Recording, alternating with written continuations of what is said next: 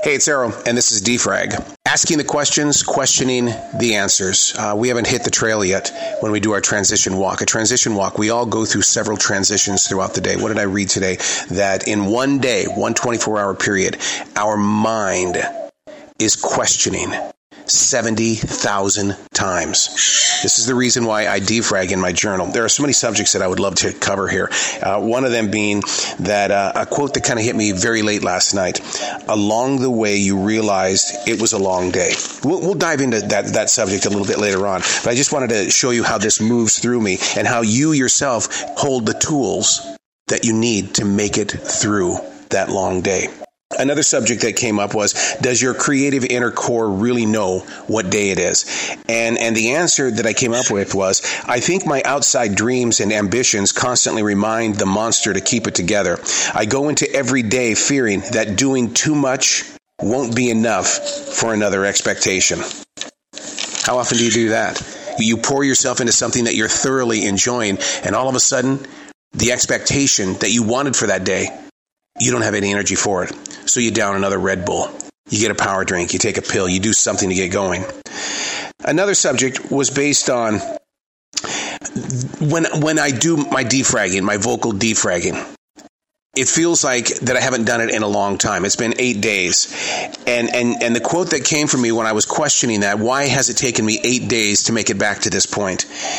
Um, what, what's really weird is that we all say that life is moving too quickly, yet when we're living it, we can't get there fast enough. Come on, you've said it too, right? Life is moving too quickly, yet when we're living it, we can't get there fast enough. We are not being fair to the process of time. And of course, I want to talk about this is probably going to be the bigger subject today when we get out on the trail. Ants. Are you familiar with that? Ants. Automatic negative thinking syndrome ants. All right, I'll see you out on the trail in just a little bit. All right, out on the trail. I asked Alexa what the temperature was out here. She says, It's 65 degrees. Would you like to know what the forecast is? No. 65 degrees, and I come out here and I'm freezing my butt off because it's been raining. So the forest is, is pretty chilly. And even though Alexa says it's 65, uh, my body feels like it's like 47. So, but man, how about those subjects? There's so many different subjects that are moving through us at all times. Like I was mentioning, 70,000 thoughts move through each and every one of us every single day. Are you writing down your thoughts? Are you asking questions and then questioning answers? There's so many different reasons why we do what it is that we do. And the thing is, is that we've got to find out why we do what it is that we do so that we can break the habit. One of my worst habits, I'm a time freak. I am. I'm a clock watcher. Not because I'm anxious to get somewhere. It's more like how much more time do I have before I have to go to their expectations? And so I, I utilize every single tick on that clock to figure out where I am in my moment of now which is the reason why we do this transition walk, because we're consistently transitioning. If we don't learn from our transitions, then what we're doing is we're shoving a huge part of our lives, especially when it comes to making decisions, we're pushing it aside. We're ignoring that self. But 70,000 questions hit us every day. I'm constantly asking myself about watching the clock. It's not a comfortable place to be, but when you live the life of being here right now in this moment of mindfulness, and you're challenged by other people's beliefs of their time, it's kind of a rough walk.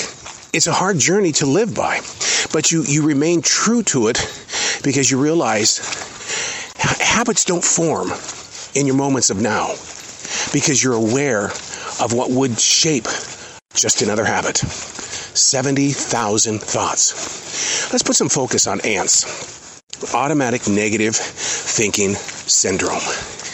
Now, uh, we've talked about this so many different times on Defrag about how my wife and I are very guilty of writing the story before it happens. Meaning, we will take a situation that we know is going to be a celebration because we're entertainers. When we hit that stage, our goal is to entertain. But we write out the possibilities of what if something goes wrong. You have to have a backup to the backup to the backup to the backup. being somebody who suffers from ants, automatic negative thinking syndrome, we will put into play everything that is negative so that when it's happening and it's not negative and it's very positive, I think that we've become addicted. It's a habit to go, wow, it wasn't that bad after all. And, and you get addicted to that. So that's a habit that I need to work on. But in doing some studies on ants, here's the thing. Our ancestors, grandparents, and the grandparents of our grandparents, and the grandparents of their grandparents, they always, always put themselves in a situation where they questioned what could be the outcome. They used it as a protection device. They were able to sit down and say, okay, well, we got to put this crop in the ground. But that sky looks a little gray. What do we do if we put the, the, the seeds in the ground and we get more rain than expected? How, do we handle this? But that is so 100% ingrained into each and every one of us to be those people, to ask the questions and then question the answers and kind of get addicted to the fact that, whew, it really wasn't that bad. So, on this edition of Defrag, my question to you is because I want this to be about you, I don't want it to be about me. My question to you is when do you slip into ANTS, automatic negative thinking syndrome? What are the triggers that put you into that moment? Is it a major event? Is it just going to work? Because you know when you get there, you're always going to have that feeling that someone doesn't like you today. I don't like that feeling. But I'll tell you what, I, I do hold on to them. And then I try to think, well, I'm going to let them start the conversation today. And the reason why is because, because if I start the conversation all the time, then they must not like me. So when they feel like they have to act or they have to react because I started the conversation. Being completely aware of what triggers your ants. Taking the notes. Grab a, a phone. They have little notebooks for your smartphone. Just jot it down and say, whoa, I was doing okay until this one particular thought, one of the 70,000, got inside of me and I couldn't let it go. Man, I got to make sure that I don't walk on that trail ever again because it triggered me. And now I can't shake this stuff free. I don't know if you can hear it on this transition walk. It's raining. Oh my God. Can you hear the rain at all? Yeah, is, is it hitting the microphone? You see how I'm triggering myself? Because I'm going to sit here and think about what happens if I get sopping wet. I, I've got to go to my essential job today. My hair was dry before I came out here, but I know I'm getting wet right now. But the importance of this transition walk had to outweigh the doubter, the shamer, the guilt trip maker. Oh, yeah, ants, automatic, negative thinking syndrome. It's in every one of us. But the goal is to find your peace. How do you find your peace? Do you pick up a Red Bull, a monster drink, a prime? Do you grab the alcohol? What do you do? I, I happen to pick up a writing instrument and I write. Is it beautiful? Never. Never. It's just thoughts. I shared them with you in the beginning when we were still in the house. They're just thoughts. But those thoughts, they could be seeds.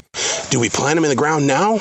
Where are we going to grow from here? If the day really feels like it's taken a long time to get through this long day, then, then how are we going to process this system so there can be a rooting system of a more positive outcome of the way that we think? You may not know this about me, but uh, during the lockdown, I needed to be with people. I crave people because I'm in the people business radio, movie promotions. Uh, we, we have a DJ service. We're always with people. But during the lockdown, yeah, we were locked down. I was craving that connection. So I took on a job at a grocery store. Being a radio person, I had never in my entire life ever had a real job where I was consistently with community. I was taking what was triggering me as a negative during the lockdown and I was trying to locate a positive, knowing that being with people, having that connection, was going to serve as a greater tool. And it has. It truly has. And so when I get into that ants mode and I'm at the essential job, what I do is I go somewhere where I can build a conversation, not about me. What I want to do is go up to a guest and I want to find out about them. Not that I'm being snoopy. I, I just want to know how's your day? Hey man, you told me last time that there was something wrong with your cat. How's, how's your cat? Even when we have thieves inside the store, those that are shoplifting, one of the first things that they train us to do is to go get in a conversation with the person that we assume is going to walk out of the store with something. Go get a conversation. Go be with them. Treat it like a community, not one necessarily designed by you, but you're not in control of the community. You're not in control of society. So one of your triggers might be, I don't want to talk to anybody. I mean, what happens if something bad happens? No, something good is going to happen because you're going to get locked in on a conversation. So as we defrag today, we've been talking about the big thing, which is ants, but what triggers you to go into automatic negative thinking syndrome? There's always going to be something that leads you in that direction. For instance, would you be happy out here in the rain with me right now? If you could see this beautiful lake, and the water droplets just splashing, looking like a billion fish out there from jumping up in the air for mosquitoes. You, you, might you might not like that because you might be like a cat and you just don't like to get wet. But what are your triggers? Identifying with your heart where you go when something that you don't agree with is putting you in a place of negative thoughts. It is a syndrome. It is a sickness. There are people that think they're going insane because all they do is think about negative things. We can change that. You change it by getting to know who you are as a person. Don't don't go ask a family member or a friend, a neighbor, "Hey man, how am I doing?" Cuz you know what? That's one of the rules of Julia Cameron's The Artist Way. Never ask anybody close to you, "Well, what do you think?" Cuz they're going to say something, you're not going to agree with it, and it's going to bring injury to the relationship. I think it's time that you get to know you by asking the questions and questioning the answers. I'm not a professional, but I'll tell you what I do have. So I started the Defrag Journal in November of 2017. It's 2023. I've been doing that for six years. But the daily writing, I've been doing since July of 1994. I'm coming up on 30 years. And if you don't think writing down thoughts, writing down those questions, 70,000 questions in one day, if you don't think getting them out of you isn't a good tool, I, I, I got to take you on. You, you're being a trigger right now. And, and maybe I'm being a trigger to you because now you're saying, what, I didn't come here to be preached to. I'm trying not to preach. All I'm saying is, is that we all suffer from ants. You know what it is. I'm not going to say it again, okay? But I want you to do some research. And I want you to see that how we think and why we are consistently bumping into negativity is because we worry about everything. Do we fit in? Am I hungry or am I not? Why do I feel this way? Do I trust Google? I mean, if I go to Google, will it tell me what my sickness is? Who, who do I trust? Why won't the pharmacy do this? You see what I mean? We're always asking questions. And, and the scariest thing about it, everything I've researched, it's completely 100% normal. And maybe that, that is the trigger of ants. Automatic negative thinking syndrome. That could be the negative. We're just being normal. We don't want to be normal. We want to be a Marvel superhero. We want to win trophies. We want to win the lottery. We want a victory. We, we, we don't want to be just normal. In fact, when I was going to Dr. Dave, one of the things that he told me, he says, you got to get used to just doing normal things. And I go, well, dude, I, I, I like challenging myself. I'm that guy that's going to stand on the edge of the cliff and just jump. And he goes, yeah, that's an addiction to excitement. I, I, I get it. But, but what's happening is, is that you think, you think, you're not the professional dude. You think that you're depressed when everything that we've ever talked about and gone through has been 100% normal. Normal. Is that what's triggering your ants? Ask yourself the questions. Question the answers.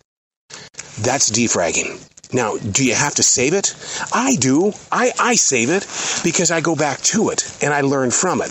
But I get it. In the beginning stages of your growing period, If you feel more comfortable and more secure of writing things out and then throwing it away, I'm okay with that. I have no judgment against you at all because you got it out of your system. But think of it as a walking stone. And you've got this gigantic wall of water in front of you. And you've got to get to the other side. And you know that if you step on the worst stone, you're going to fall in. So I save them to use them as future tools. I go back. I read them not to live in my past because it's my present I'm working on. I'm Arroe, and that's Defrag.